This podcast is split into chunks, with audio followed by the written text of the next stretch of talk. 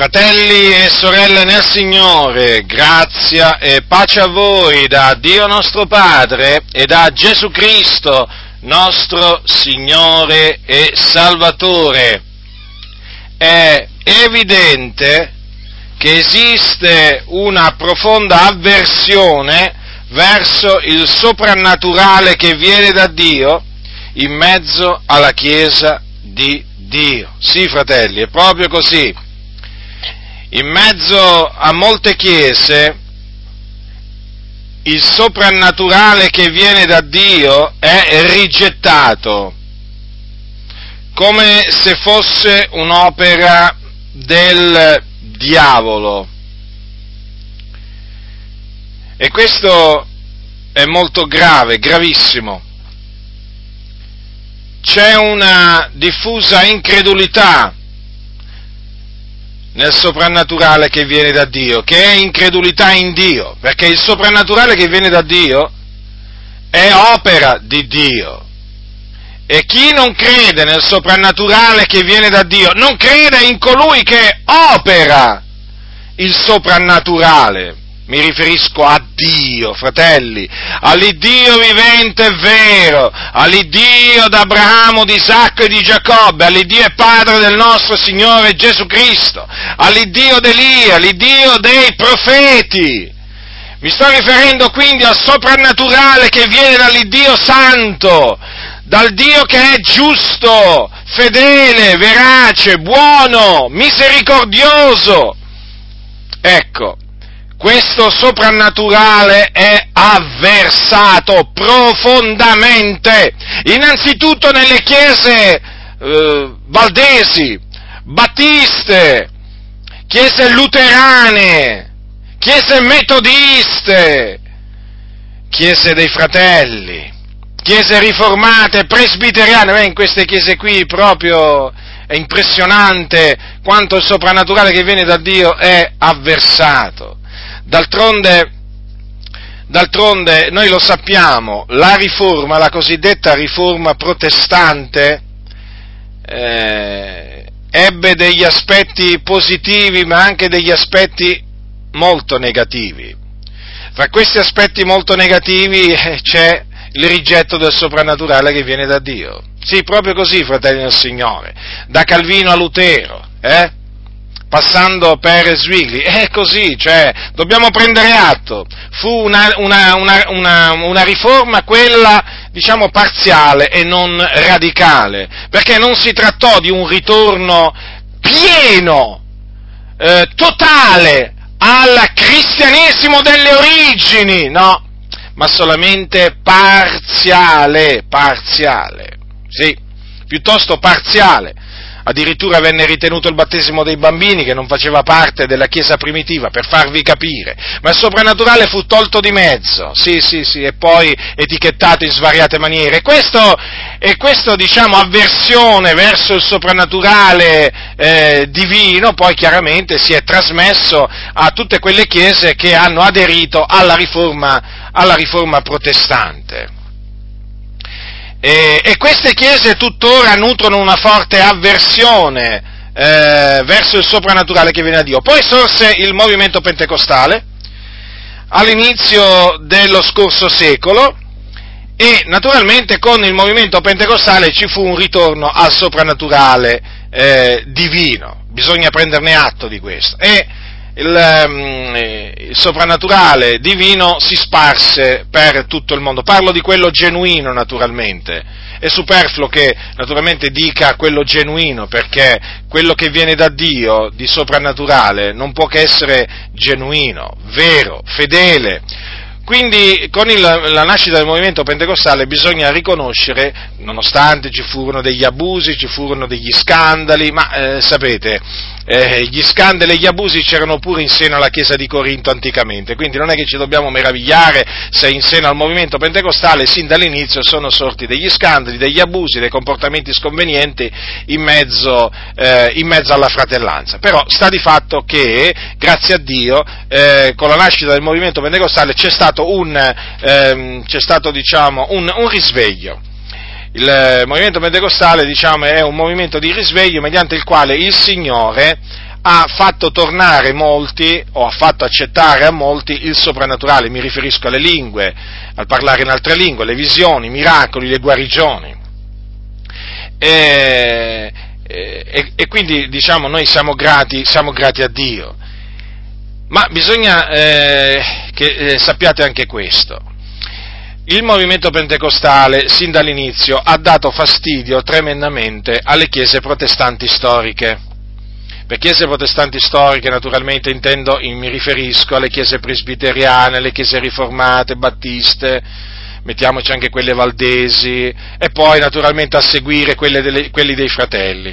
E infatti queste sono state acerrime nemiche fino ad oggi del movimento pentecostale, quantunque loro sofi, usino vari sofismi, comunque loro sono avversi al vero pentecostalesimo, al, eh, al soprannaturale dunque che viene, che viene da Dio. Eh? Loro non sono avversi ai finti pentecostali, perché ora esistono pure i finti pentecostali, quelli che praticamente non credono più nel soprannaturale che viene da Dio, che si possono equiparare ai valdesi, a qui della Chiesa Fratelli e così via. Eh? Allora, che cosa, che cosa ehm, voglio farvi sapere? Allora, queste chiese protestanti storiche hanno, eh, diciamo, sempre avuto questa avversione eh, verso, verso, di noi pentecostali, perché noi eh, accettiamo eh, la parola del Signore così com'è. Eh, e allora eh, naturalmente hanno cercato nel tempo eh, di, eh, sedur, di, sedurre le chiese pentecostali con libri, conferenze, ehm, eh, discorsi vari, predicazioni, cercare di sedurre i pentecostali e fargli, fargli credere che erano o indemoniati o influenzati dal diavolo e così via. Allora, eh, dovete tenere ben presente un'altra cosa. Nelle chiese protestanti storiche si annida eh, una forte presenza di massoni. Allora, tenete presente questo, la riforma protestante c'è stata nel XVI secolo, la massoneria, la massoneria moderna è nata nel 1717 in Inghilterra. Ora, sin dall'inizio la massoneria eh, ha avuto una forte presenza di pastori eh, protestanti nel suo mezzo, anche perché è nata tramite pastori protestanti, presbiteriani e eh, anglicani. Allora, questa presenza ma- massiccia eh, della massoneria in mezzo alle chiese protestanti storiche non ha fatto altro che fortificare l'avversione verso il soprannaturale che viene da Dio. Perché? Perché la massoneria è una istituzione satanica che si propone la distruzione del cristianesimo, tra cui anche il soprannaturale che, ehm, eh, portato, che il, il cristianesimo eh, diciamo, originale eh, porta. Eh, infatti l'essenza stessa della massoneria, eh, almeno ad esempio di quella italiana, è il naturalismo. E questo spiega il culto della ragione umana, badate bene il culto della ragione umana e della libertà illimitata dell'uomo, che appunto non è sottoposta a nessuna eh, legge divina e eh, questo spiega anche la, l'avversione della massoneria verso il soprannaturale di cui parla la parola di Dio. In altre parole, noi, sì, noi possiamo dire che la massoneria è al servizio e alla difesa della religione naturale, che distrugge e soffoca ogni forma di soprannaturale. Per cui quel, uno degli scopi della massoneria è quello di eliminare il soprannaturale dal cristianesimo. La massoneria allora è un'istituzione che ha il suo principio nella ragione. I massoni girano attorno alla ragione.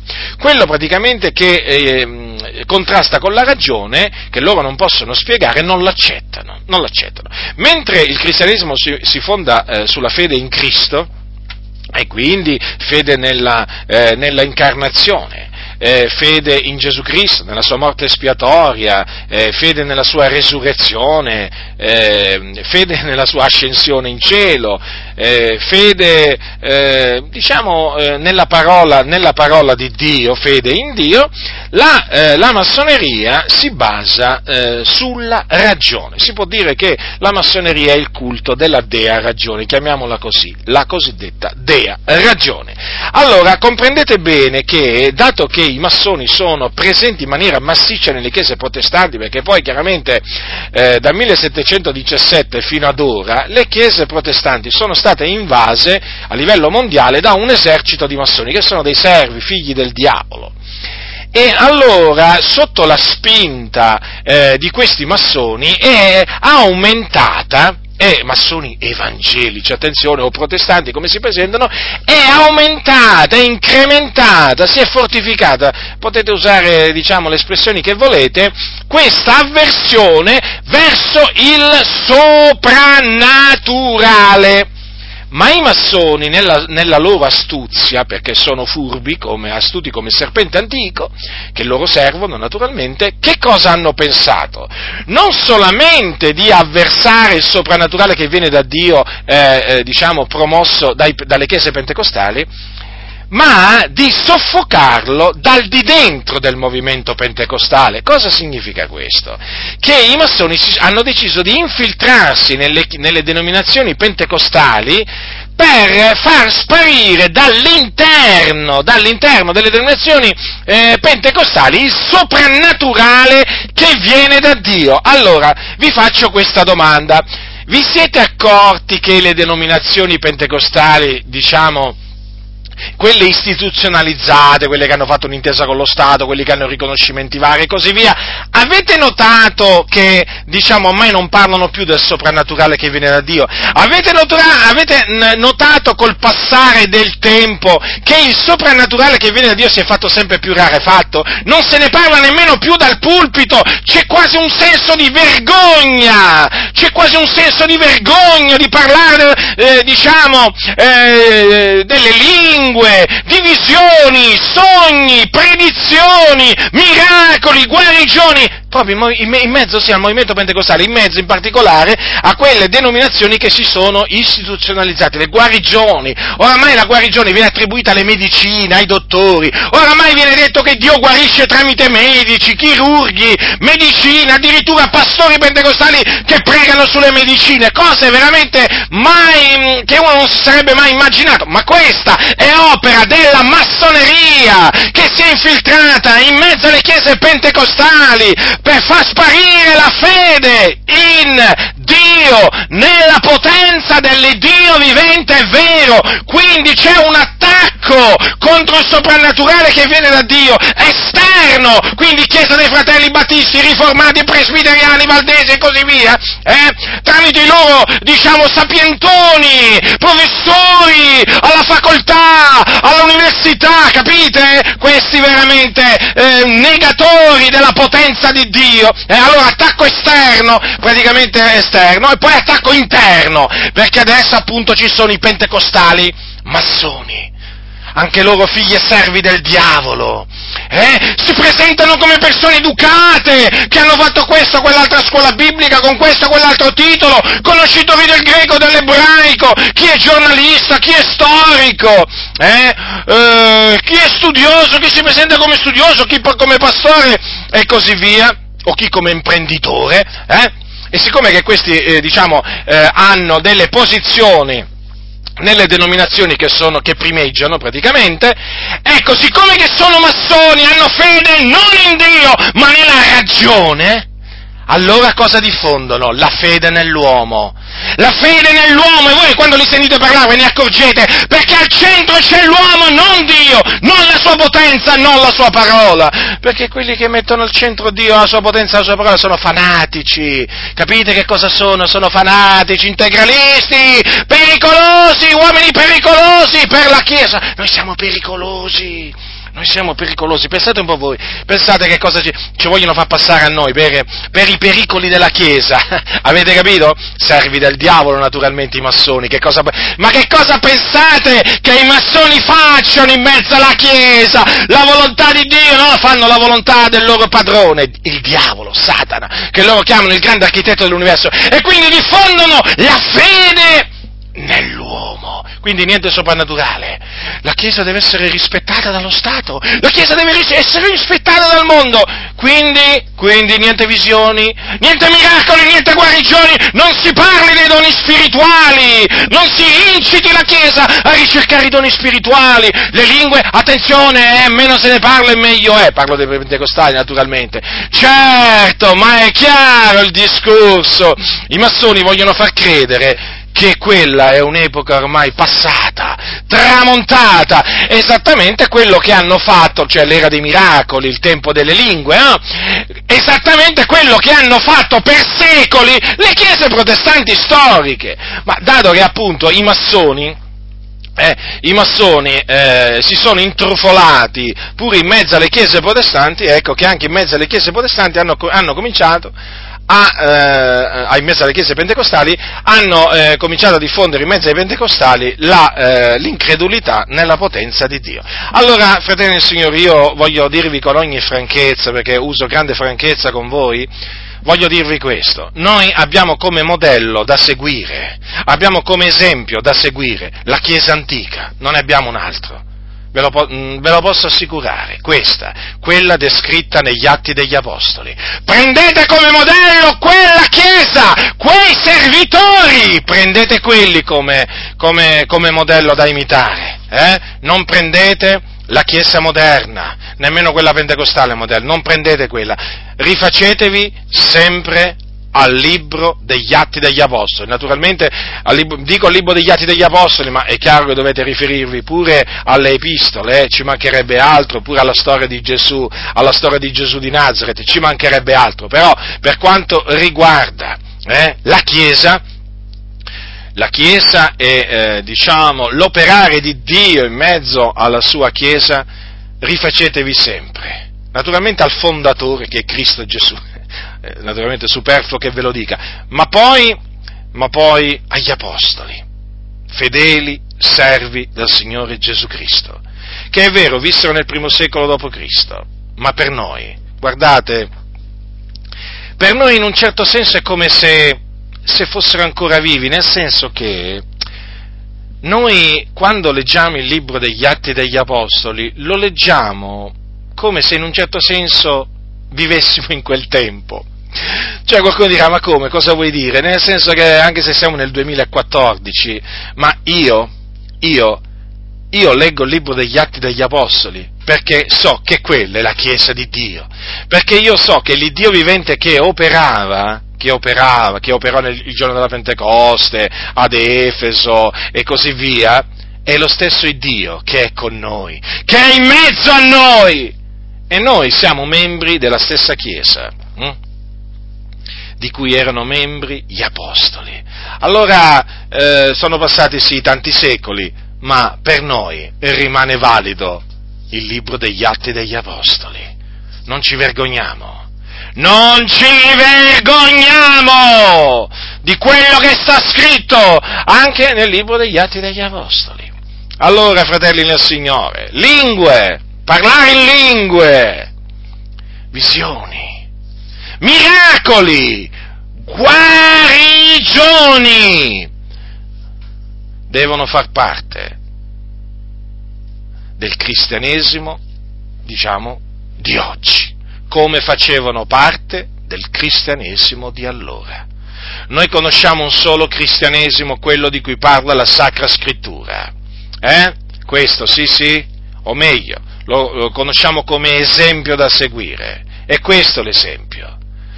Guardate, fratelli, il nostro esempio non è la Chiesa luterana, non è la Chiesa riformata, non è la Chiesa pentecostale, no. Il nostro esempio è la Chiesa primitiva. E noi facciamo riferimento a quello che avvenne nel libro degli Atti degli Apostoli, che copre un periodo di circa 30 anni. Circa 30 anni. Avete mai pensato che Dio avrebbe potuto far scrivere, diciamo, una storia della Chiesa molto più lunga? L'avrebbe potuto fare il Signore? Certo che l'avrebbe potuto fare, però si è limitato appunto a far trascrivere, eh, diciamo, la storia della Chiesa nell'arco di circa 30 anni. Infatti troviamo nel libro degli Atti degli Apostoli questo resoconto, che naturalmente non è totale, perché è ovvio questo, però eh, ci fa comprendere, perché chiaramente Dio poi fa scrivere quello che vuole Lui, ma ci fa comprendere una cosa proprio eh, in, maniera, in maniera evidente, il soprannaturale che viene da Dio faceva parte della Chiesa primitiva. E quindi noi dobbiamo anelare, desiderare il soprannaturale che viene dall'Iddio vivente e vero, il Padre del nostro Signore Gesù Cristo. Non fatevi sedurre, non fatevi sedurre dai cianciatori, dai seduttori di menti, dai ribelli, eh, che sono in mezzo alle chiese, anche in mezzo alle chiese pentecostali. Il giorno della Pentecoste, e come il giorno della Pentecoste fu giunto, ci dice Luca, il medico di letto, al capitolo 2 del libro degli Atti, tutti erano insieme nel medesimo luogo. Come avete capito, quindi, la, questa mia predicazione consiste in una difesa. Eh? A spada tratta qualcuno potrebbe dire, ma sì, che lo dica, a spada tratta, perché io uso la spada dello Spirito. Una difesa del soprannaturale che viene da Dio perché oggi eh, i servi del diavolo che si sono infiltrati in mezzo alla Chiesa lo vogliono far passare come qualche cosa di tramontato, di finito. Oggi niente soprannaturale che viene da Dio, esiste solo il soprannaturale che viene dal diavolo. E noi li smascheriamo questi servi di Satana che sono in mezzo, in mezzo alle chiese, anche le chiese pentecostali, li smascheriamo. Noi non ci vergogniamo delle parole della Sacra Scrittura, si vergognassero loro delle loro ciance, dei loro vani ragionamenti che mettono per iscritto e poi ti, ti danno pure in vendita, te li mettono pure in vendita si vergognassero questi cianciatori, eh? E ci deridono, ci deridono. Eh, ma arriverà il giorno, arriverà il giorno, ipocriti, che smetterete di ridere.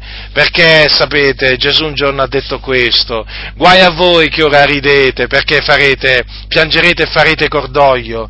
Quindi, eh? Tendete bene le orecchie, ipocriti, massoni, servi del diavolo, che siete in mezzo alle chiese protestanti, e che ridete, e che ridete, state ridendo, eh, alle spalle di coloro che credono nel parlare in altra lingua, a coloro che credono che Dio parla tramite visioni e sogni che ce li hanno, eh, o quelli che hanno ricevuto doni di guarigioni, o ah, vi ridete di quelli che impongono le mani sugli infermi affinché guariscono nel nome di Gesù. Adesso ridete? Eh, non lo so per quanto tempo ancora riderete, ma sappiate, eh, voi schernitori, rinnegatori della potenza di Dio, che arriva il giorno che piangerete e farete cordoglio e le vostre risate finiranno per sempre ma la parola di Dio durerà, durerà, durerà, durerà, quella parola di Dio che avete schernito, che avete vituperato nei vostri libri, nelle vostre conferenze, massoni, servi del diavolo, quella parola durerà, durerà in eterno, perché permane in eterno la parola di Dio, ma voi farete una brutta fine, sì, siete sulla via che porta a fare una brutta brutta fine, siete sulla via che mena alla rovina, ecco su quale via siete. Io vi esorto a ravvedervi fino a che siete ancora in tempo, ascoltatemi, veramente guarda nella speranza che il Signore abbia misericordia di voi, perché guardate voi schernitori eh, farete una brutta fine, perché voi voi state combattendo contro Dio, voi state disprezzando l'Iddio vivente, è vero, sapete?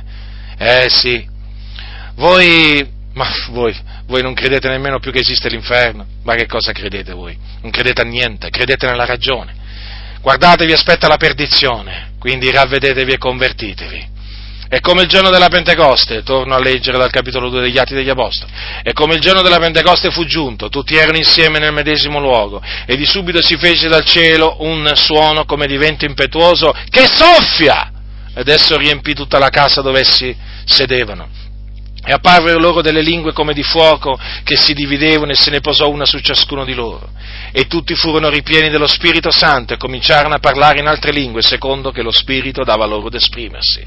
Che cosa dissero in altre lingue? Parlavano delle cose grandi di Dio.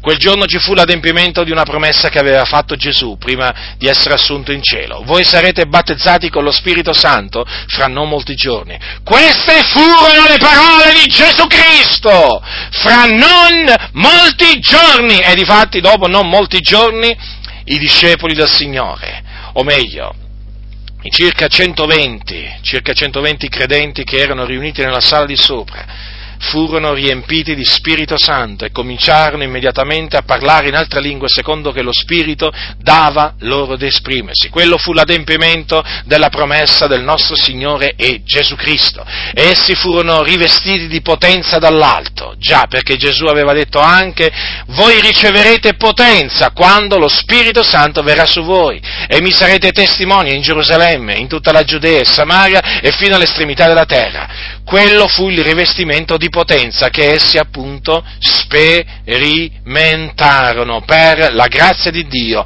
per la volontà di Dio in quel giorno. Sì, quello fu l'adempimento delle parole di Gesù Cristo. E parole, naturali, adempimento che ehm, eh, mh, bisogna tenere presente eh, anche di questo quando si parla dell'adempimento di quelle, di quelle parole di Gesù, che quando Pietro poi eh, parlò in quel giorno, eh, per, diciamo pubblicamente, perché alcuni, sapete, si erano messi a, beffare, a beffarsi di quei, di, quei, no, di quei, nostri fratelli dicendo sono pieni di vino dolce.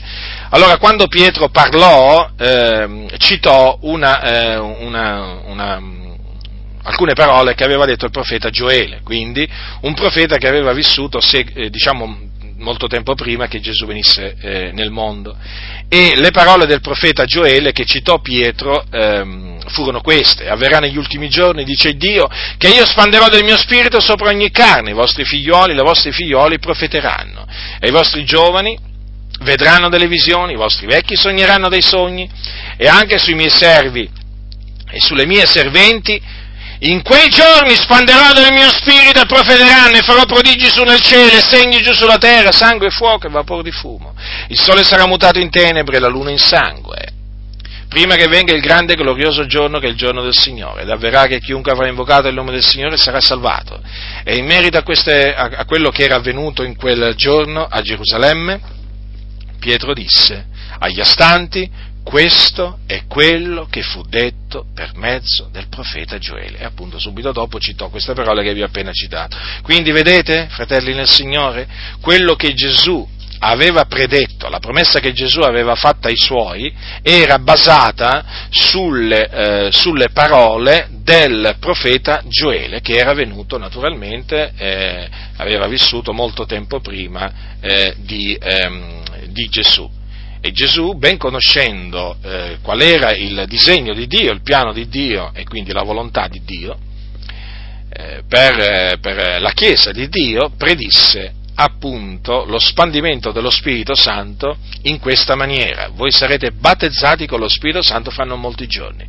Ora, ehm, ma eh, questo, eh, questo, mm, diciamo, questa esperienza del battesimo con lo Spirito Santo, che è accompagnato da parlare in altre lingue, a proposito del parlare in altre lingue, il parlare in altre lingue non è un parlare rivolto agli, ehm, agli uomini, ma è un parlare rivolto a Dio. Si tratta appunto quindi di un parlare la cui direzione è verso il Dio. Chi parla in altre lingue quindi prega il Dio, eh, salmeggia Dio, rende grazie a Dio, benedice il Dio. Allora, questa esperienza del battesimo con lo Spirito Santo eh, si, eh, diciamo, la troviamo nel libro degli Atti degli Apostoli a eh, distanza di tempo, dove? A casa di, eh, a casa di Cornelio, a casa di Cornelio dove il Signore aveva mandato Pietro, l'Apostolo Pietro, a predicare l'Evangelo. Eh, a predicare l'Evangelo quindi a dei gentili, perché Cornelio e i suoi familiari eh, erano erano gentili, mentre coloro che avevano ricevuto il battesimo con lo Spirito Santo il giorno della Pentecoste erano, ehm, erano ebrei, ebrei di nascita. Che cosa avvenne mentre Pietro, ehm, mentre Pietro parlava, quindi mentre Pietro annunziava a quei gentili eh, l'Evangelo? Lo dice Luca, sempre Luca ce lo dice. Mentre Pietro parlava così, lo Spirito Santo cadde su tutti coloro che udivano la parola. E tutti i credenti circoncisi che erano venuti con Pietro rimasero stupiti che il dono dello Spirito Santo fosse sparso anche sui gentili, poiché li udivano parlare in altre lingue e magnificare Dio. Vedete, a distanza di tempo, ancora una volta lo stesso, eh, lo stesso fenomeno, lo stesso evento soprannaturale. Lo Spirito Santo scende su dei credenti. Eh, che vengono riempiti di Spirito Santo e cominciano a parlare in altre lingue.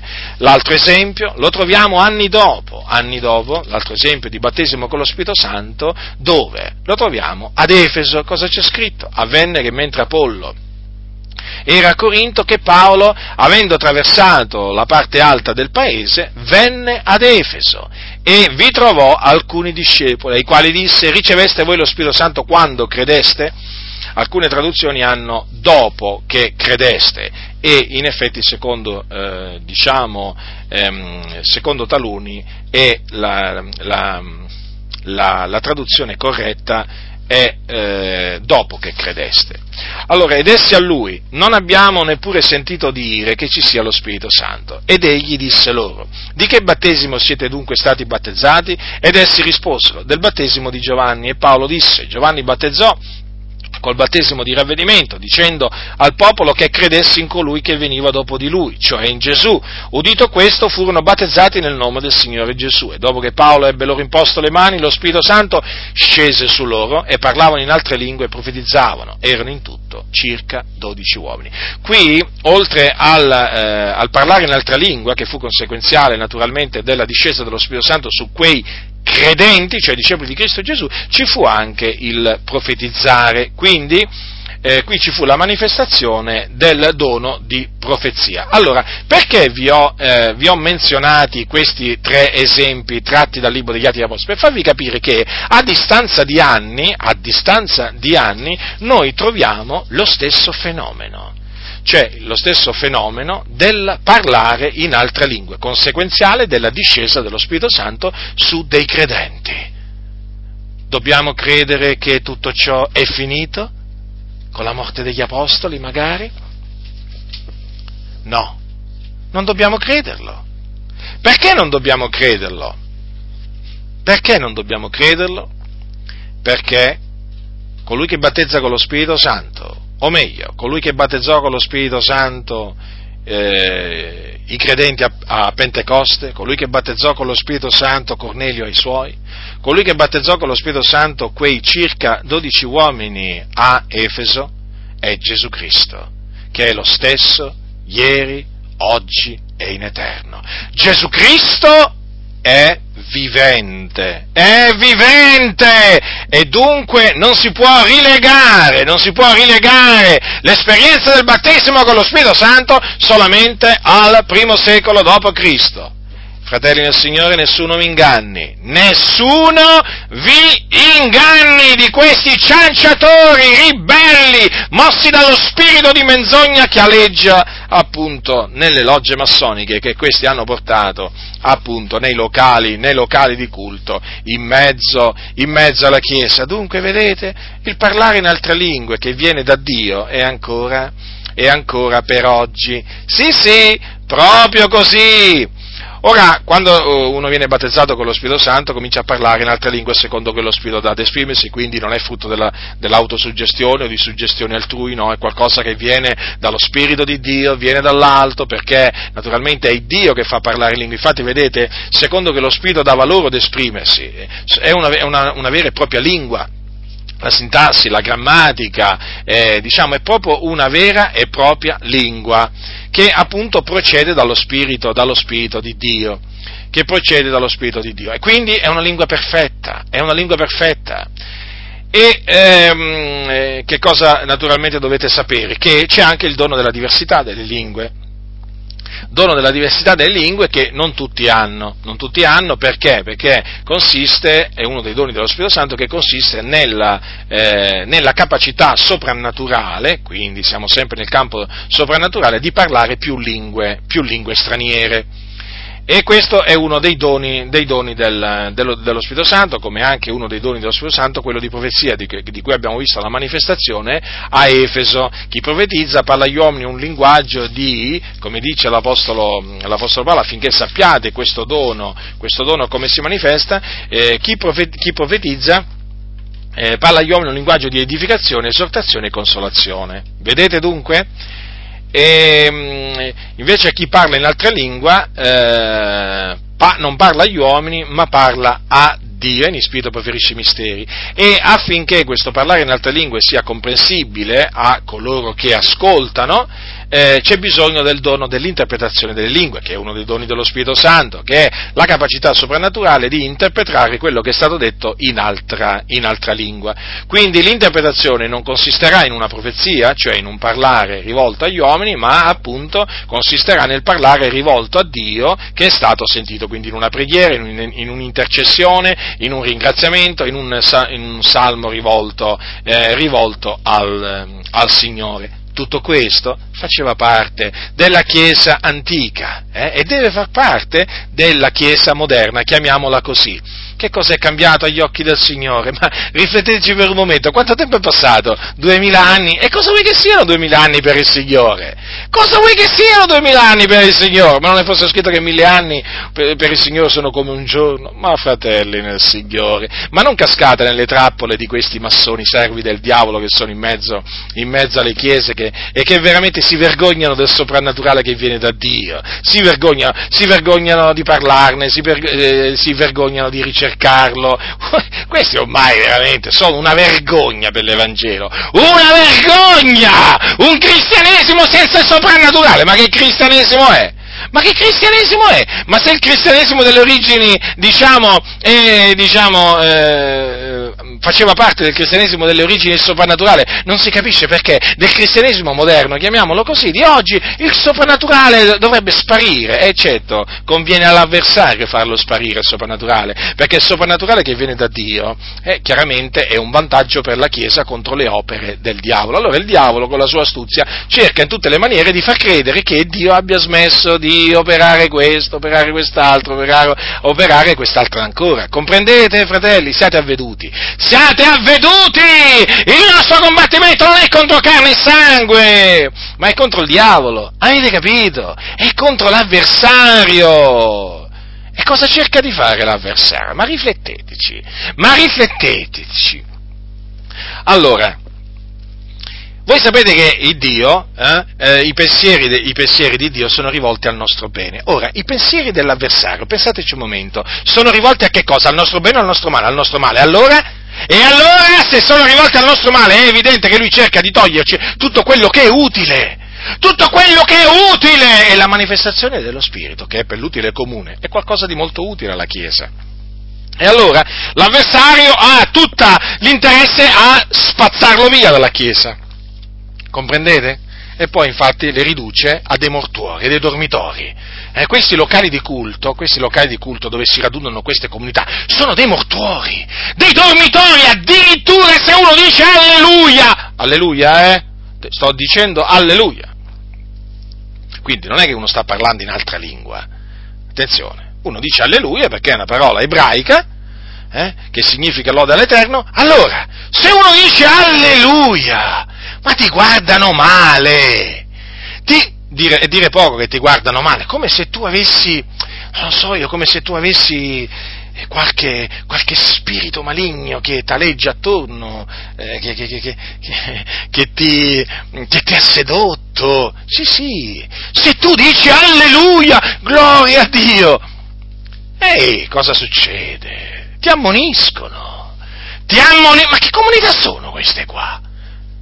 Ma che comunità sono queste qua? Ma si possono chiamare comunità queste? Ma chiamiamoli dormitori, ma chiamiamoli cimiteri, dai, facciamo prima! Questi locali di culto sono dei cimiteri! dei dormitori. Attenzione, noi siamo contro il cadere a terra, spingere a terra, fare versi degli animali, contro il, il cosiddetto benedizione del torrente. Noi siamo contro il, il, il disordine, ma, ma, ma non siamo contro il soprannaturale che viene da Dio.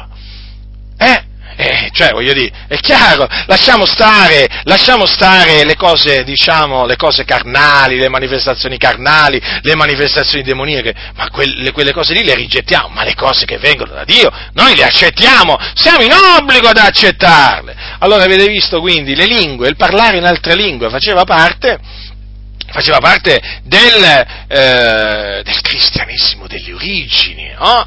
Era presente in mezzo alla Chiesa e quindi nessuno si scandalizzi per coloro che in mezzo a noi parlano in altre lingue, nessuno si scandalizzi, non vi meravigliate di questo, meravigliatevi semmai quando non c'è chi parla in altra lingua, oh? o meravigliatevi quando, quando, appunto sentite qualcuno parlare, parlare mm, mm diciamo col linguaggio dei massoni, eh?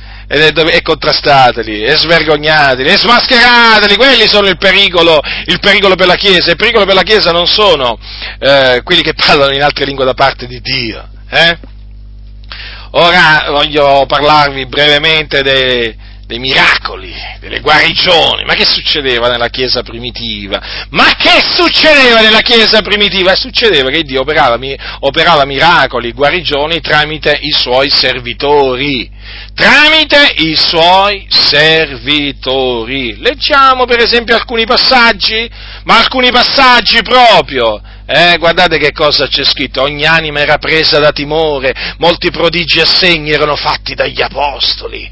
Ah, che belle parole! Ah, che parole edificanti, mi riscaldano il cuore! Sento il mio cuore veramente ardere quando, quando leggo queste parole. Sì, sì, proprio così, lo sento ardere, lo sento ardere, perché questa è la parola dell'Iddio vivente. Molti segni e prodigi erano fatti fra il popolo popolo, per le mani degli apostoli. Dice così, dice, e di più in più si aggiungevano al Signore dei credenti uomini e donne in gran numero, tanto che portavano perfino gli infermi per le piazze e li mettevano su lettucce e giaciglie affinché quando Pietro passava l'ombra sua almeno ne anombrasse qualcuno e anche la moltitudine accorreva dalle città vicine a Gerusalemme portando dei malati, dei tormentati da spiriti immondi e tutti quanti erano sanati. Quindi il Dio operava tramite i suoi servitori, Dio aveva concesso doni di potenza ad operare miracoli, doni di guarigioni, e avvenivano miracoli, guarigioni, segni, prodigi, e non solo tramite gli apostoli, eh? e non solo tramite gli apostoli, ma anche per esempio tramite gli evangelisti, perché il Signore ha stabilito mica solo gli apostoli nella Chiesa, ma anche gli evangelisti.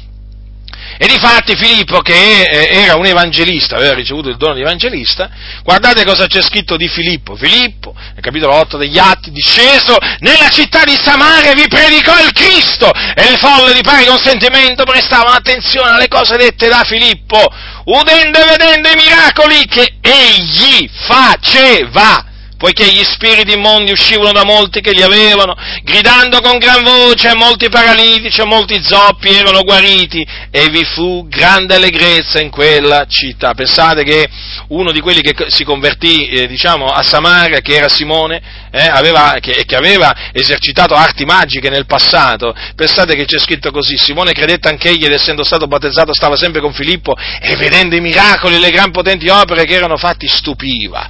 Vedete la predicazione, la predicazione degli apostoli, la predicazione degli evangelisti era accompagnata da segni e prodigi, miracoli e guarigioni che avvenivano per la potenza di Dio nel nome di Gesù Cristo.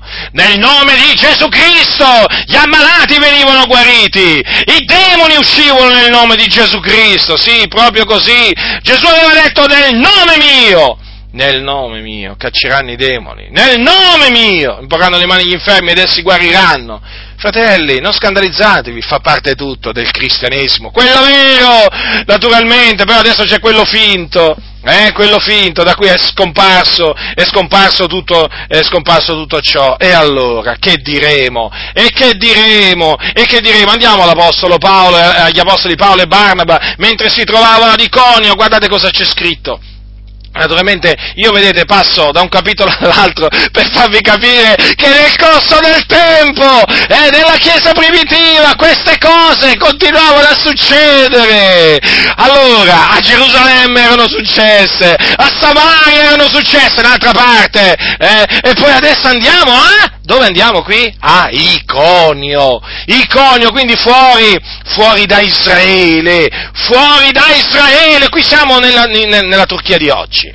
Dice eh, Paolo e Barnabo durante il primo viaggio apostolico, ascoltate cosa c'è scritto, eh? avvenne che in, in, Iconio pure Paolo e Barnaba entrarono nella sinagoga dei giudei e parlarono in maniera che una gran moltitudine di giudei e di greci credette. Ma i giudei, rimasti disubbidienti, misero su e inasprirono gli animi dei gentili contro i fratelli, essi dunque dimorarono qui molto tempo, predicando con franchezza, fidenti nel Signore, il quale rendeva testimonianza alla parola della sua grazia, concedendo che per le loro mani si facessero segni e prodigi. E andiamo a Listra, andiamo a Listra pure. Ora in Listra c'era un certo uomo impotente nei piedi, che stava sempre a sedere essendo zoppo dalla nascita e non aveva mai camminato, egli udì parlare Paolo, il quale fissati in lui gli occhi e vedendo che aveva fede da essere sanato, disse ad alta voce, levati! Ritto in piedi. Ed egli saltò su e si mise a camminare. Avete visto? Paolo praticamente eh, stava, stava, parlando, stava predicando, eh? non facendo scene teatrali Stava predicando Cristo nel crocifisso. Questo è il messaggio che bisogna annunziare. La crocifissione di Cristo Gesù è avvenuta per i nostri peccati, la sua resurrezione è avvenuta il terzo giorno a cagione della nostra giustificazione. E questa è la parola della grazia, questo è l'Evangelo. Allora dice qui che eh, questo, mm, questo zoppo, questo uomo impotente nei piedi, sentì parlare Paolo. Paolo che fece? Fissò in lui, fissò in lui gli occhi. Eh? E cosa vide Paolo? Vide che quell'uomo aveva fede da essere sanato. Ah, allora si può vedere se uno ha la fede? Sì, sì, si può vedere. Eh, come si vede anche quando uno non ha fede per essere sanato. Si vede l'uno e si vede l'altro. Questo uomo aveva fede per essere sanato. E Paolo che cosa fece? Lo guarì.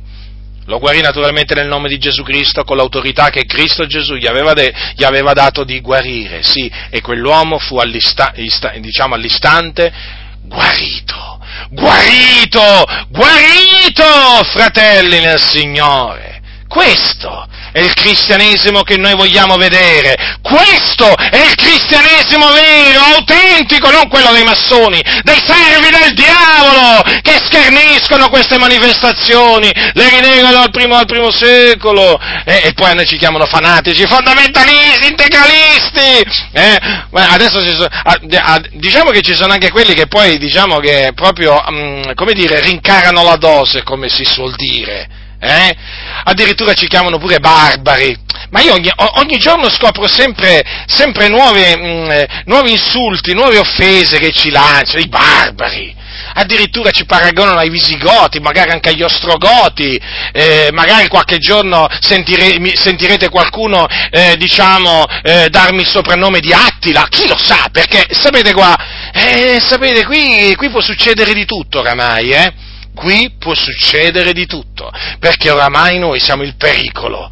Il pericolo? Certo, per le chiese massonizzate, non per la vera chiesa, ma per la falsa chiesa sì, siamo, siamo un pericolo! Siamo contenti di essere considerati un pericolo per queste chiese massonizzate, eh? Ma noi suoniamo la tromba! Suoniamo la tromba! E tanti si stanno levando perché hanno riconosciuto il suono della tromba e si levano in favore della verità. Mm? E i massoni che gli rimane di fare? Insultarci. Insultarci.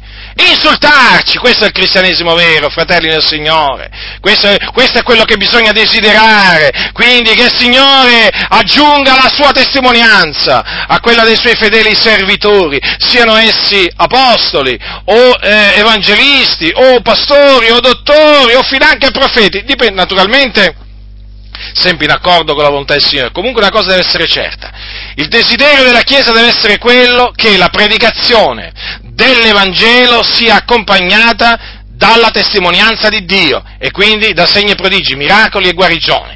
Per questo naturalmente occorrono i doni di, il, do, eh, il dono di potenza d'operare miracoli, i doni di guarigioni, il dono della fede, eh, doni spirituali di cui, che, che, Paolo cita ai, ai santi di Corinto. E questi doni quindi bisogna che la Chiesa li desideri. Bisogna desiderare i doni spirituali, fratelli nel Signore. Sì, bisogna desiderarli. E così è la volontà di Dio. È la volontà di Dio! Non vi fate ingannare da quelli che dicono che doni spirituali sono, sono cessati eh, con la morte degli apostoli. No, no, non sono cessati per niente, non sono cessati per niente, il nostro Dio non muta, il nostro Dio non muta, il loro Dio invece è mutato, è cambiato. Hm?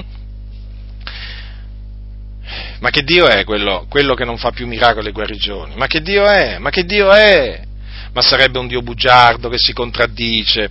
Vedete questi bugiardi, vedete questi bugiardi fanno credere che Dio ha mentito, fanno credere che Dio ha mentito e poi tanti credenti non aprono più la Bibbia, poi il libro degli Atti Apostoli non vi dico, ci hanno paura molti di aprire il libro degli Atti Apostoli. Oh, stai attento, eh! Eh, che, che, eh, che, che sta succedendo? Eh, il libro degli Atti Apostoli mette paura, perché appena, appena tu apri il libro degli Atti degli Apostoli ti senti come se, se, se ti sentirsi investito di un vigore, di una forza, di un desiderio eh? particolare. Il desiderio di vedere le stesse cose, in effetti avviene così, eh? Avviene così, avviene così, ecco perché il libro degli Atti degli Apostoli, eh? Eh, il libro degli Atti degli Apostoli è uno dei, dei più attaccati dai massoni, eh? uno dei più attaccati da queste chiese massonizzate, eh? più, lont- ma, più, credenti stanno lontano da questo libro e meglio è, meglio è, meglio è, perché invece più si avvicinano, più lo leggono, più pericolo per le chiese, perché poi altro che gloria a Dio, alleluia, si sente nelle comunità, si comincia a sentire parlare in altre lingue, si cominciano a vedere i ciechi vedere, i sordi sentire, i muti parlare, non si ha mai queste cose, cosa dirà i, de, indemoniati liberati nel nome di Gesù? E, oh, e che succede? Poi che succederà? Cosa dirà lo Stato poi? Cosa dirà il sindaco, o l'onorevole, o, o il massone a cui si appoggia? Appoggiano, cosa dirà? Ma che siete diventati matti? Ma che siete diventati matti? Ma, ma siete diventati pazzi, diranno. Ma qui avete bisogno veramente di un ricovero, avete bisogno di farvi controllare il cervello, perché avete perso la testa. Ma che cos'è questo parlare in lingue? Eh? Che sono queste, questo usare nel nome di Gesù per guarire? Che cosa sono queste cose qua? Che cosa sono queste pratiche mistiche? Pratiche mistiche. Attenzione, perché questi si vergognano della potenza di Dio, questi la detestano la potenza di Dio. Eh? Io invece quando leggo il libro degli Atti degli Apostoli vedo una Chiesa che prendeva piacere nella potenza di Dio, non si vergognava, che la procacciava! E guarda un po' oggi cosa dobbiamo leggere, cosa dobbiamo sentire, sti esegeti corrotti, malvagi, hm? eh? Eh? che ti vogliono far credere, ma no, ma no, questo non è più per oggi, no, quest'altro neppure più per oggi. E che cos'è per oggi? La vostra esegesi è per oggi, eh? La vostra esegesi è all'incontrario. La Bibbia dice una cosa e voi gli fate dire alla Bibbia un'altra cosa. Vergognatevi, ravvedetevi corrotti, eh?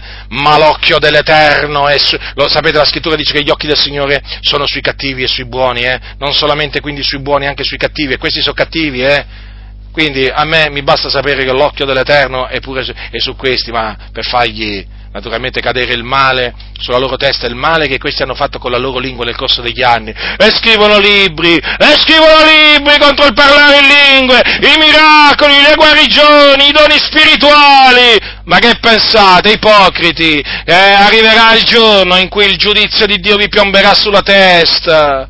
Eh, vi siete messi contro la parola di Dio, contro la manifestazione dello Spirito, mica la farete franca, voi della Chiesa dei Fratelli. Ipocriti! Riformati, battisti, valdesi, metodisti, presbiteriani, ipocriti! Eh, voi che dite sola scrittura, ma sola scrittura di che? Ma sola scrittura di che? Eh, a scrittura che volete voi, non solo a scrittura, perché quello che ho letto fino adesso fa parte della scrittura. E pagherete, il Signore vi farà pagare tutto, fino all'ultimo, all'ultimo centesimo, eh, per aver offeso, aver offeso i santi, per avere deriso i santi, per avere schernito i santi e per avere contrastato, contristato lo Spirito Santo.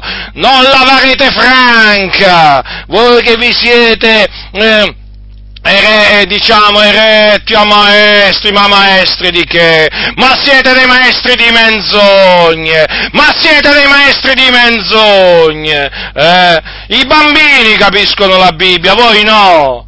Voi no, ci avete la mente accecata. Io prendo un bambino di dieci anni, gli faccio leggere il libro degli Atti degli Apostoli e mi dice che bello!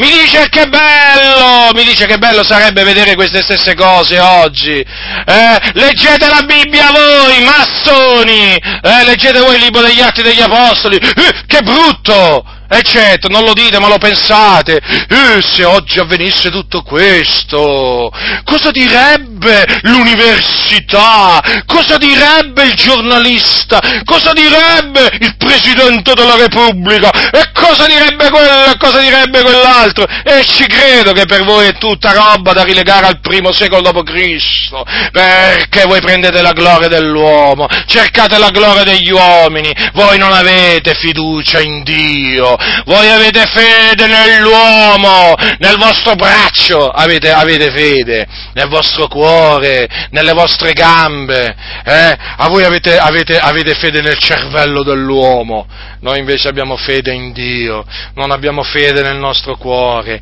non abbiamo fede in noi stessi, noi crediamo in Dio, la roccia dei secoli e nella sua parola, che non viene meno. Io sono convertito dal 1983, ho creduto quello che stava scritto quando ho letto la Bibbia nell'83, non sono rimasto confuso, il Dio non mi ha fatto rimanere confuso, e invece voi siete confusi, massoni ipocriti, servi del diavolo, eh? e a voi che non siete massoni, anche voi siete confusi perché rigettate la parola del Signore, ravvedetevi, convertitevi fino a che siete in tempo, altro che, altro che, eh, usate la vostra penna per scrivere cose vere, giuste e sante nel cospetto di Dio, smettete di scrivere quelle menzogne! Smettetela! Smettetela! Ora, fratelli del Signore, avete visto qua, cioè qui si parla di miracoli, qui si parla di opere potenti del Signore. E l'Apostolo Paolo, sapete, a Efeso, sapete cosa, cosa dice Luca? Che Dio faceva dei miracoli straordinari per le mani di Paolo, al punto che si portavano sui malati degli asciugatoi e dei grembiuli che erano stati sul suo corpo e le malattie si partivano da loro, gli spiriti maligni se ne uscivano. Ma avete visto, fratelli? E Dio, il Dio, sempre Lui, il nostro grande Dio. Eh, è Lui che faceva miracoli straordinari per le mani di Paolo, vedete? Ecco chi è l'operatore di prodigi. E perché Dio opera miracoli, guarigioni? Perché fa sì che gli spiriti maligni siano cacciati nel nome di Gesù? Perché fa sì che i morti siano risuscitati nel nome di Gesù? Perché anche risuscitavano pure i morti eh, nella Chiesa antica, eh? Abbiamo un esempio, eh, diciamo, negli atti, sempre negli atti tramite l'Apostolo Pietro, quando risuscitò una discepola del Signore. Perché il Signore ha stabilito i miracoli, le guarigioni, le opere potenti? Perché?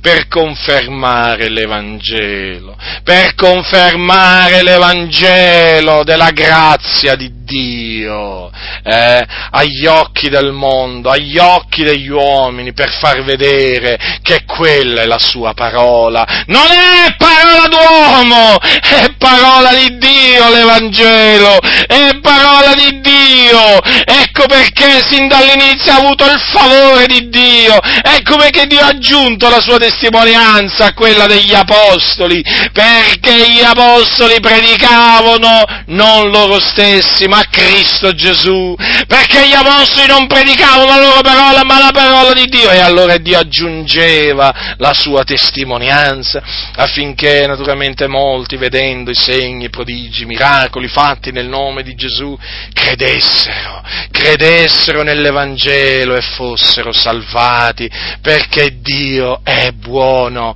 il Dio è amore, vedete fratelli nel Signore alla fine, per quale ragione? Oltre che per supplire i bisogni naturalmente, perché bisogna essere naturalmente oggettivi, è chiaro che un genitore che ha un figlio posseduto, e voglio dire, il Signore il Signore mostra pietà verso quei genitori, un, un, dei genitori che hanno dei figli storpi, il Signore mostra pietà verso, verso i genitori e anche verso, verso, il loro figlio storpio. Vi voglio far capire in questa maniera, cioè è chiaro che i segni, i prodigi, i miracoli sono una manifestazione della misericordia di Dio, dell'amore di Dio, delle sue compassioni che non sono esaurite, una manifestazione quindi di tutto ciò, non solamente della potenza, della potenza di Dio, fratelli e Signore, tutto ciò sempre per la salvezza delle anime, per la salvezza delle anime. Ma sapete che molti credettero nel primo secolo d.C., o meglio, in quei trent'anni,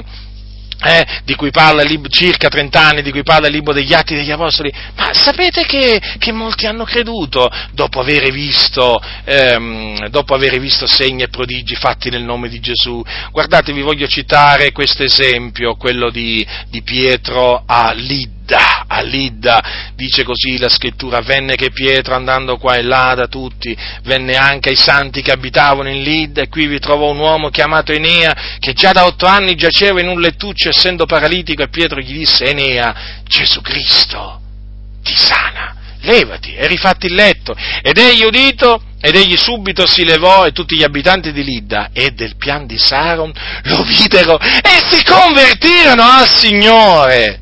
Eh?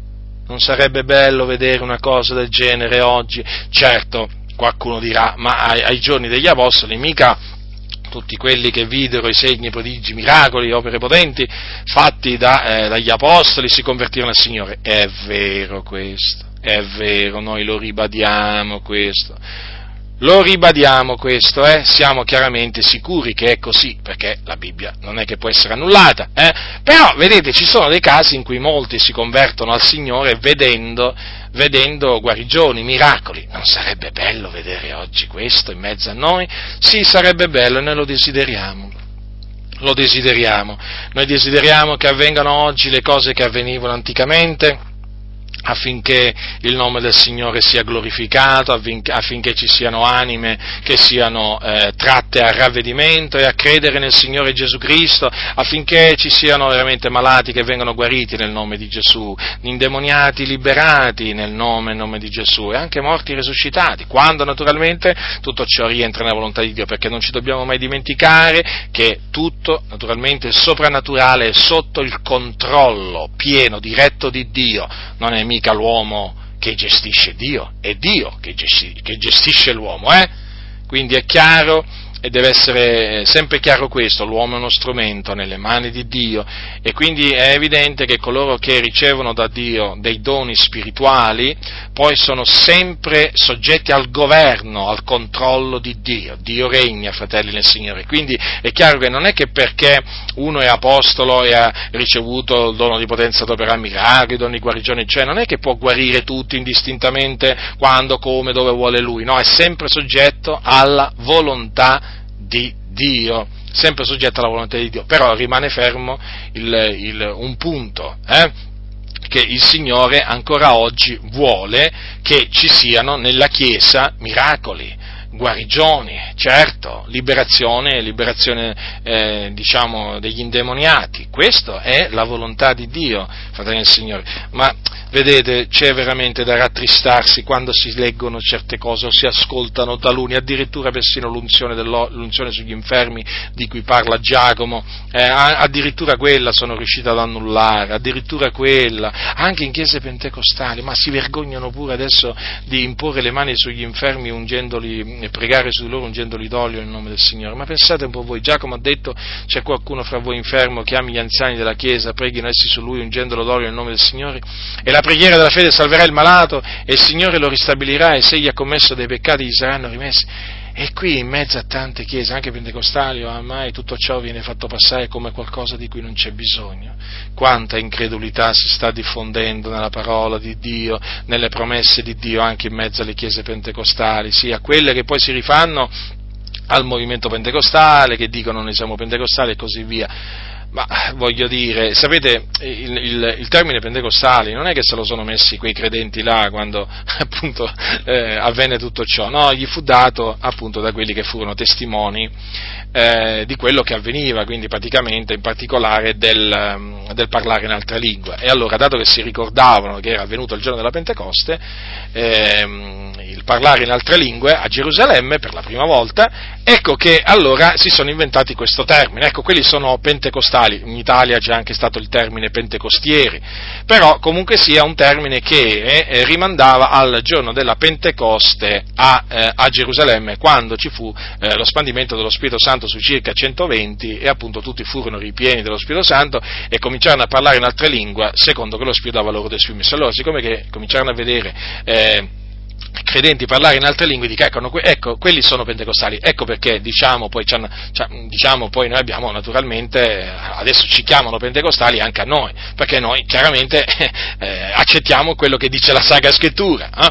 Allora il discorso è questo, oggi ci sono, e poi pentecostali naturalmente mh, mm, eh, era sinonimo anche di credente che credeva nei doni spirituali, quindi anche nei, nella, nel, nei doni di potenza sopra miracoli, i doni di guarigioni, che erano credenti che ricercavano i doni spirituali e così via, o credenti che credevano nel, eh, che Dio parlasse tramite sogni, visioni, e quindi il termine pentecostale poi allargato no? eh, diciamo, si riferisce appunto, a, questi, a, questi, credenti, ma oggi bisogna dire veramente che ci sono pentecostali che si dovrebbero chiamare valdesi, si dovrebbero chiamare valdesi o battisti, perché veramente, ma che c'hanno?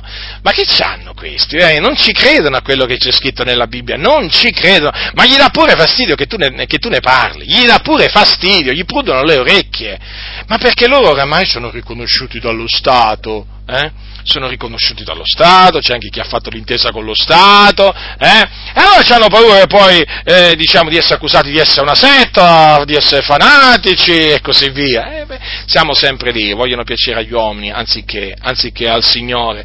E dunque, fratelli del Signore, così è scritto e così noi crediamo. Visioni, visioni. Quando si menziona la parola visioni, eh, ci sono alcuni che si spaventano, si spaventano anche mezzi pentecostali, cosiddetti pentecostali. Visioni, attenzione, pericolo! Allora, fermo restando che esistono naturalmente, eh, i pericoli esistono nel campo del soprannaturale, perché esiste un soprannaturale che viene da Dio e un soprannaturale che viene dal diavolo, ma non possiamo, mica, non possiamo mica dire che tutto il soprannaturale viene dal diavolo. Allora, dovremmo dire che il diavolo non è cambiato, eh? Eh, e Dio invece è cambiato. Allora c'è un soprannaturale divino un soprannaturale che viene dall'avversario. È ovvio che l'avversario falsifica sempre ciò che è vero, quindi certo bisogna essere sempre prudenti. Fratelli, eh, è superfluo che ve lo dica, noi dobbiamo essere prudenti, perché?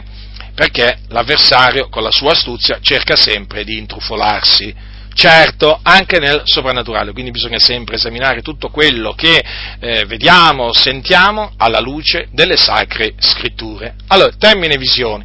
Quando sentono parlare di visioni alcuno si spaventano, eh? Eh, se uno dice eh, ho avuto una visione da parte del Signore, eh, quello lì veramente ha problemi psichici, eh, ma, ma, forti, eh, problemi forti, perché sapete, qui c'è, c'è il terrore delle visioni c'è il terrore delle visioni in mezzo alle chiese.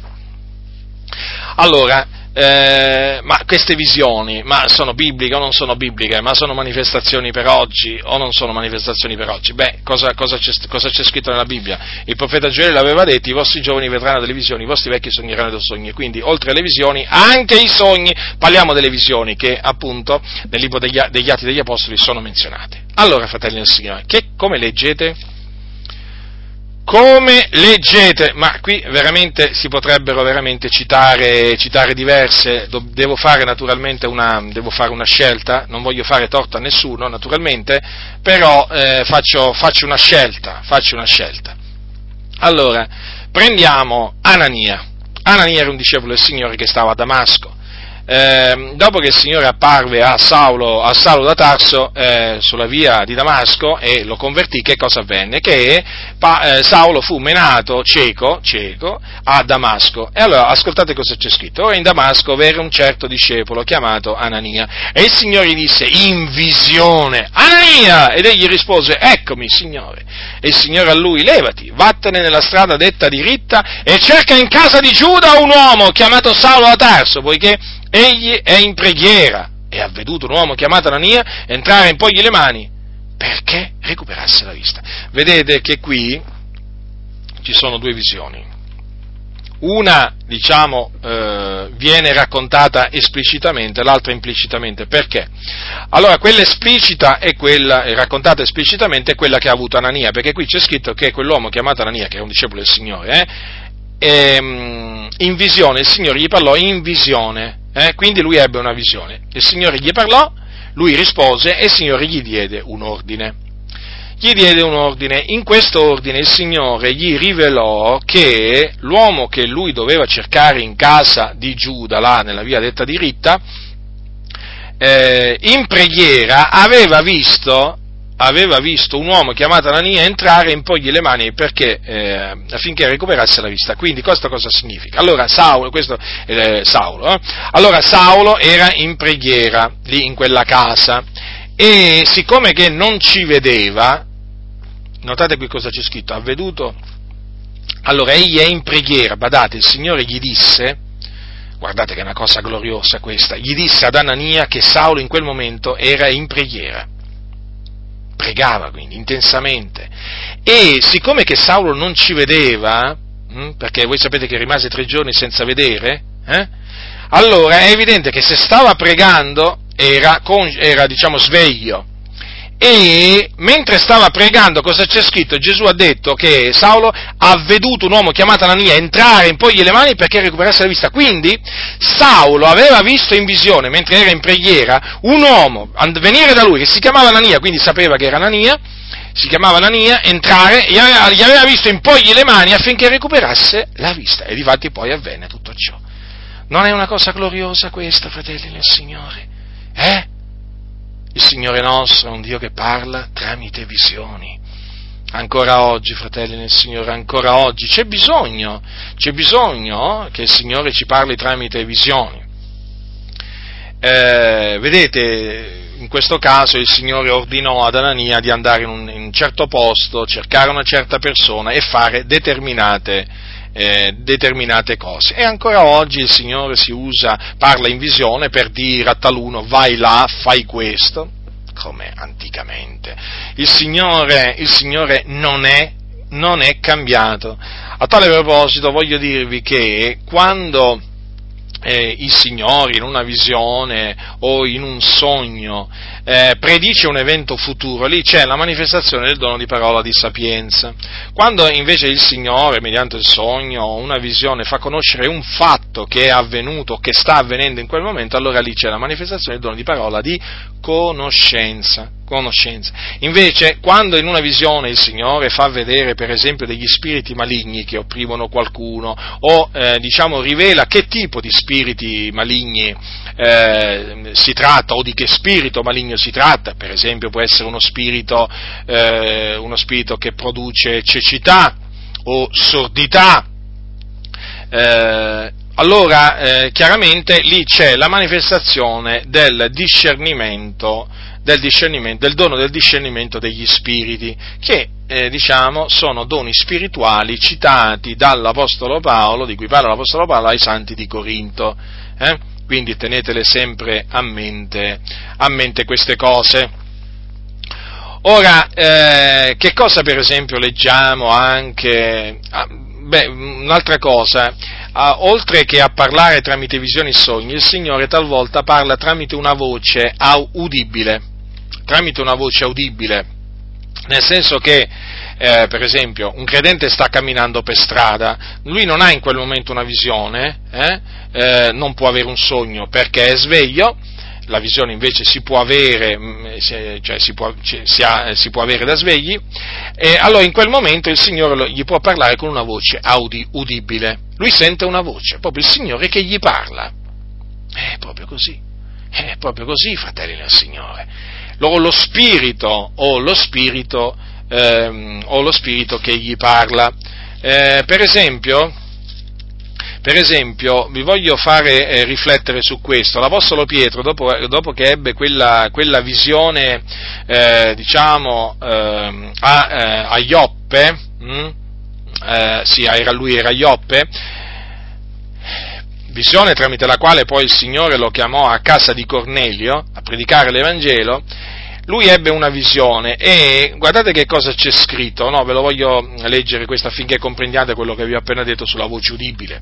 Come Pietro stava, pens- eh, stava perplesso in se stesso sul significato della visione, capitolo 10 degli Atti, avuta, ecco gli uomini mandati da Corneli, i quali, avendo domandato della casa di Simone, si fermarono alla porta e avendo chiamato domandarono se Simone, soprannominato Pietro, albergasse lì. E come Pietro stava pensando alla visione, state, eh, state, molto attenti alle parole, stava pensando alla visione, eh, quindi non stava avendo una visione in quel momento, ma lui stava semplicemente pensando alla visione avuta. Allora cosa c'è scritto? Lo Spirito gli disse, ecco tre uomini che ti cercano, levati dunque, scendi e va con loro, senza fartene scrupolo, perché sono io che li ho mandati. Eh? Quindi praticamente qui ci fu sia una parola di sapienza che anche una parola di, ehm, eh, di conoscenza. Eh? Levati dunque, no? scendi, va con loro un comando, perché la parola di sapienza si manifesta anche in questa maniera, eh, cioè il Signore appunto dà un comando, eh, con una voce o in visione e così, via, e poi gli disse, vedi, ecco tre uomini che ti cercano, vedete? Vedete? notate bene, eh? il Signore gli ha fatto sapere che que, in quel momento quei tre uomini lo stavano cercando eh? e lui non, naturalmente Pietro, Pietro, non lo sapeva eh? chi erano questi uomini, però vedete? Poi il Signore gli dice appunto che è lui che li ha mandati. E il nostro Dio è vivente, fratelli nel Signore, guardate, il nostro Dio è grande, è grande, quindi anche con una voce udibile il Signore può parlare, tu stai pensando a una determinata cosa, stai meditando le scritture, Diciamo, queste sono le situazioni, stai camminando, sei in macchina e il Signore a suo piacimento, quando, dove, come vuole lui, lui parla e talvolta lo fa anche tramite una voce udibile. Eh? Una voce, qualcuno dirà, ma non è che diciamo posso, posso sbagliarmi? No, non ti puoi sbagliare. Guarda, non ti puoi sbagliare. Per farti capire, perché alcuni non riescono a, per, a capire, allora, per farti capire, è come se, vi faccio questo esempio giusto per farvi capire quanto è chiaro il Signore quando parla e come tu non ti puoi sbagliare che è il Signore che ti ha parlato. Allora, tu stai camminando con un'altra persona, tu sei in silenzio, a un certo punto questa persona ti dice una cosa, tu sei consapevole che quella persona ti ha parlato? Eh? La vedi? La senti? L'hai sentita? Sei consapevole? Ti sei sbagliato? Siete solo voi due, eh? in una via deserta. Ti puoi essere sbagliato? No! È lui lì che parla. Allora, mettiti adesso in questa situazione, tu sei da solo, da solo in una strada deserta, no? o sei nella tua cameretta, eh? o sei nella tua cameretta, eh, o sei in montagna da solo, insomma, a un certo punto senti una voce che ti parla e che ti dà un ordine. Eh? Che ti dà un ordine, come per esempio l'ordine che il Signore detta a Ania. Come fai a sbagliarti? Ma come fai a sbagliarti? O come, o, come, o come, l'ordine che il Signore diede a Pietro. Come fai a sbagliarti? Come fai a dire è stato Satana? Non puoi. Non puoi perché sai che il Signore ti ha parlato. Peraltro ti ricordo che una pecora del Signore riconosce la voce del Signore, la voce degli estranei non la riconosce. Quindi sia chiaro a tutti, quando il Signore parla, la pecora del Signore riconosce la voce del pastore, eh? sia in visione, sia in sogno, sia con una voce udibile. La voce degli estranei, in questo caso la voce di Satana, non la riconosce, anzi fugge dagli estranei. Quindi non dà retta all'estraneo. Comprendete? Comprendete, fratelli del Signore? Allora, per quanto riguarda la visione, eh, il, Dio che parla tramite visione, avete visto dunque che parlò ad, ad Anania, ma vi posso citare anche, per esempio, quando il Signore tramite una, ehm, una visione, una visione parlò eh, a, eh, a, Paolo, o meglio a Paolo e ai suoi collaboratori affinché si recassero in una determinata zona a predicare l'Evangelo.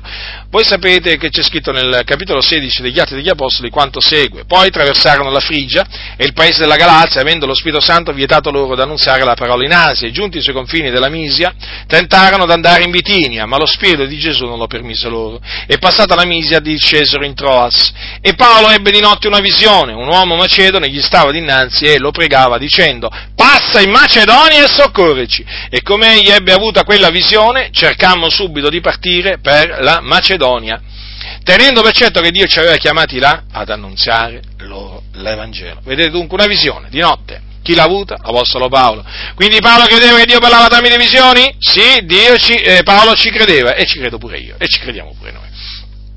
Allora, avete visto la visione? Non gli è apparso Gesù. Eh, non gli è apparso Gesù, avete visto qua? Un uomo macedone, dice, stava dinanzi, lo pregava dicendo passa in Macedonia e soccorsi. Quando, eh, quando Paolo, eh, dopo che ebbe quella visione, chiaramente lui la riferì ai suoi collaboratori. Quale fu la reazione? Quale fu la reazione? Eh? Cercammo subito di partire per la Macedonia, tenendo per certo che Dio ci aveva chiamati là ad annunziare loro l'Evangelo. Subito, vedete? Cercarono subito di partire, subito, non aspettarono nemmeno un'ora, eh, nemmeno due ore, tre ore. Subito! Cercarono di partire per la Macedonia, si trovavano a Troas. Perché? Erano sicuri che Dio li aveva chiamati là ad annunziare loro l'Evangelo. Ma questa sicurezza da dove gli veniva? Dalla visione che aveva avuto Paolo da Tarso. Non sono, non sono utili le visioni? Eh? Non sono utili le visioni? E chi ardirà a dire che non sono utili? No, fratelli del Signore, le visioni sono utili perché procedono da Dio. Ciò che non sono utili sono i libri di questi, di questi servi del diavolo che vi vogliono distogliere dal soprannaturale che viene da Dio. Lasciateli perdere. I loro libri non sono utili, le loro conferenze non sono utili. Eh? Le loro ciance non sono utili, le loro dottrine non sono utili, tutte volte ad annullare il soprannaturale che viene da Dio. Le visioni sono utili, è come se fu utile quella visione. Cercammo subito di partire erano sicuri che il Signore li aveva chiamati là ad annunziare loro l'Evangelo tramite una visione. Non è, non è, meraviglioso il nostro Dio, fratelli nel Signore? Non è meraviglioso il nostro Dio, ma certo che lo è, certo che è meraviglioso il nostro Dio. Poi il Signore incoraggia tramite le visioni, eh, mentre era a Corinto l'Apostolo Paolo ebbe, ebbe di notte una visione. E ne aveva di visioni Paolo, eh? Che bello leggere le visioni che ebbe il nostro caro fratello Paolo, che bello per noi, eh? Che bello per noi, mica per eh, i soliti insensati.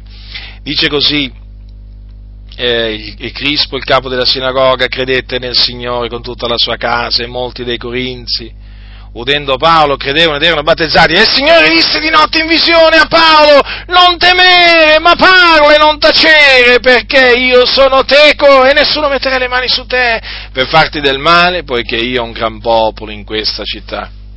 Vedete? Il Signore ha detto non temere, glielo ha detto personalmente il Signore, lo, lo, lo ha esortato a parlare, a non stare zitto, gli ha detto che era con lui, vedete? Gli disse addirittura che nessuno gli aveva messo le mani addosso per fargli del male. Ci furono altre circostanze in cui le mani addosso a Paolo gliele misero e gli fecero del male, però in questa occasione, vedete, il Signore gli disse nessuno metterà le mani su te per farti del male, perché il Signore fa quello che vuole, fratello del Signore. Quando il Signore dice una cosa, state tranquilli che così avviene. Dice, perché io ho, ho un gran popolo in questa città, il Signore cosa gli fece sapere a Paolo? Che aveva un grande popolo a Corinto un grande popolo, infatti era una grande chiesa, eh, quella di Corinto, eh, c'è anche questo, c'è anche questo, ci sono, ci sono, paesi, città dove Dio ha un grande popolo, ci sono paesi dove il Signore non ha un grande popolo, però, però anche se sono poche anime, fanno parte sempre dell'unico popolo di Dio, dell'unico gregge di Dio, l'importante è essere parte del gregge del Signore, poi che in una città siano tanti, che in una città siano pochi, dipende sempre dipende sempre dal volere del Signore. Vedete, fratelli, che utilità è che hanno le visioni del Signore? Ce ne sono altre divisioni nel libro degli Atti degli Apostoli, però mi voglio, mi voglio limitare mi voglio limitare a queste perché tutto sommato io credo che rendano benissimo l'idea dell'utilità, eh, dell'utilità del, del, soprannaturale che viene da Dio per l'ennesima volta, fratelli e signori. Vedete, dobbiamo riconoscere l'utilità del soprannaturale che viene da Dio. È per quello che non sopporto sentire parlare contro le visioni che Dio dà, contro i miracoli che il Signore fa, le guarigioni che il Signore fa, contro il parlare in altre lingue che viene da Dio. Non lo sopporto, non lo sopporto, mi indigno. Ma guardate che se gli apostoli fossero in vita si indignerebbero come me, come noi, eh? Cosa pensate? Ma voi cosa pensate? Eh? Cioè, alcuni veramente quando parlano, degli, quando parlano degli apostoli non si rendono conto di chi erano gli apostoli, lo sapete? Sono mica come loro gli apostoli sono mica come loro, non erano mica come loro gli apostoli, questi, questi sono increduli nella potenza di Dio, eh, ma questi proprio hanno, hanno, hanno, fanno passare Dio per, per, un Dio che è mutato, gli apostoli credevano che Dio non era mutato, non era mutato, e anche noi sapete, anche noi crediamo che Dio non è mutato, non è mutato, fratelli nel Signore, allora avete visto, lingue, miracoli, guarigioni, visioni. A proposito, a proposito, una parola, eh, una breve parola sulle predizioni. Ah, alcuni dicono, alcuni dicono eh, che, eh, voglio dire, oggi Dio non predice più eventi futuri precisi come faceva anticamente. O dite voi, o dite voi, non è che lo dice Dio questo, o dite voi che siete bugiardi. Noi il nostro modello è sempre la Chiesa antica, la Chiesa antica. E andiamo questa volta in una città, mm, in una città che è passata alla storia, perché in quella città per la prima volta i discepoli furono chiamati cristiani. Avete capito di quale città sto parlando? Di Antiochia.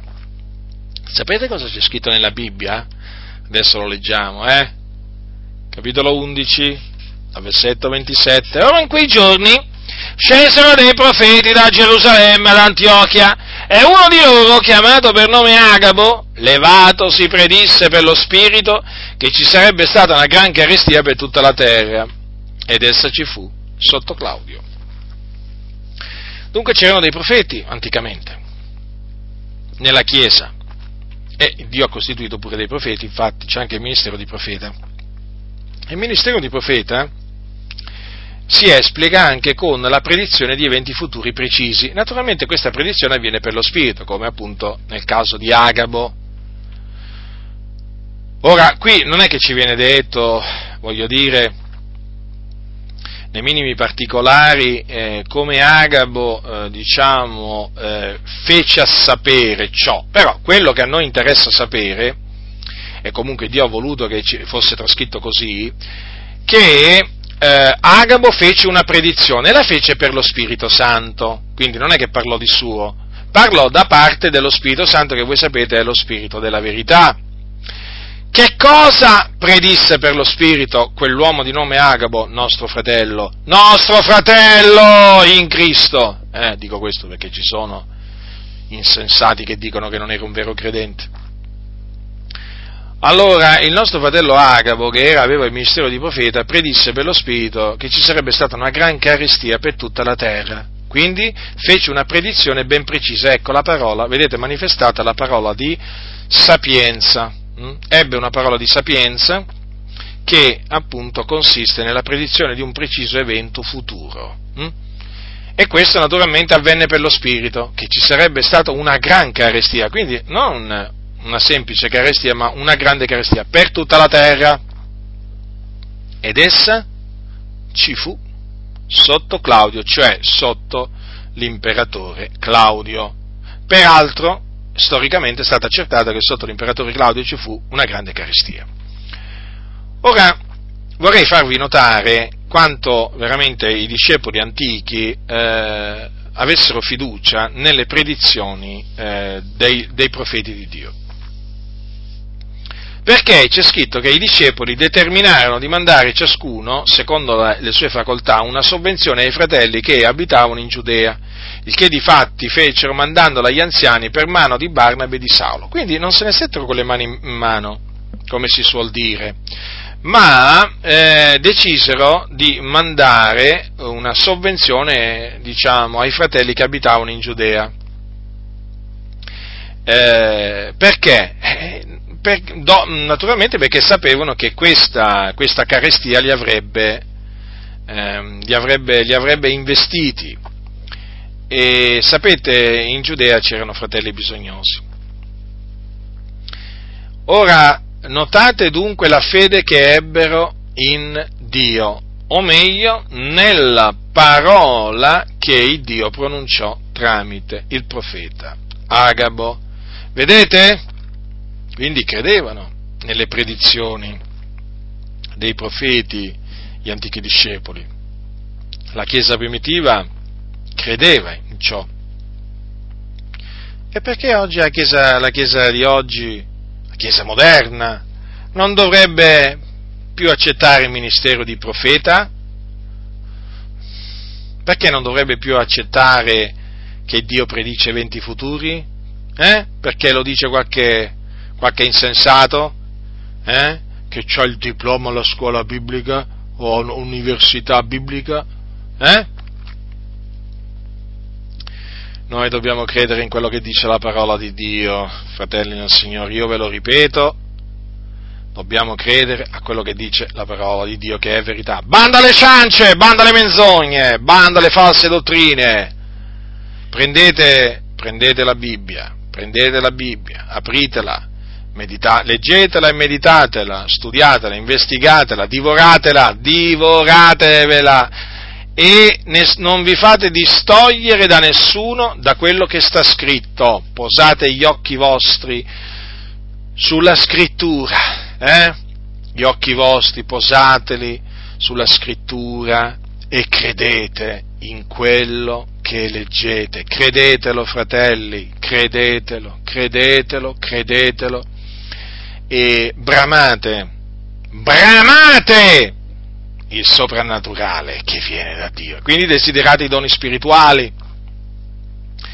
desiderate quello che c'era nella Chiesa primitiva, desideratelo. E se qualcuno, e se qualcuno si presenta a voi e vi dice ma sai fratello, questo non è più per oggi. Sapete già come rispondergli, per turargli la bocca, perché la bocca gliela dovete turare. Eh? A questi insensati che di danni ne hanno fatti nella Chiesa, quanti danni che hanno fatto, quanti danni che hanno fatto questi filistei che sono entrati nel campo nel campo dell'Israele di Dio per guastarlo, quanti danni che hanno fatto nel tempo, che stanno facendo. Però, però adesso ringraziamo il Signore che, che ci sono quelli che i filistei li hanno individuati e quindi sanno come, sanno come metterli in fuga i filistei, sanno come affrontarli.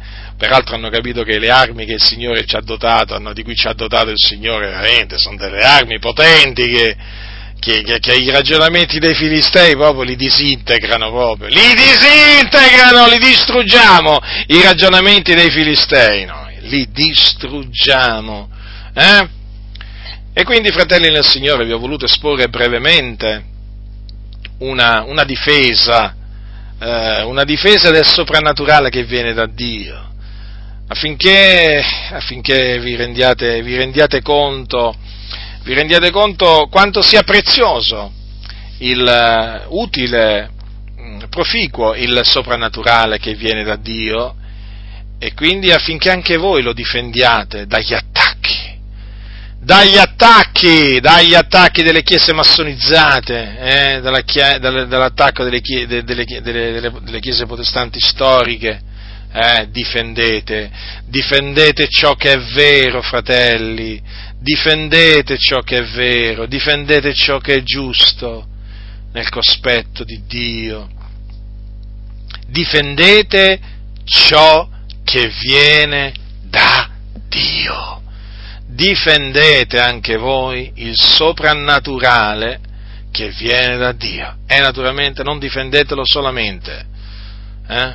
Ma bramatelo pure. La grazia del Signore nostro Gesù Cristo sia con tutti coloro che lo amano con purità incorrotta.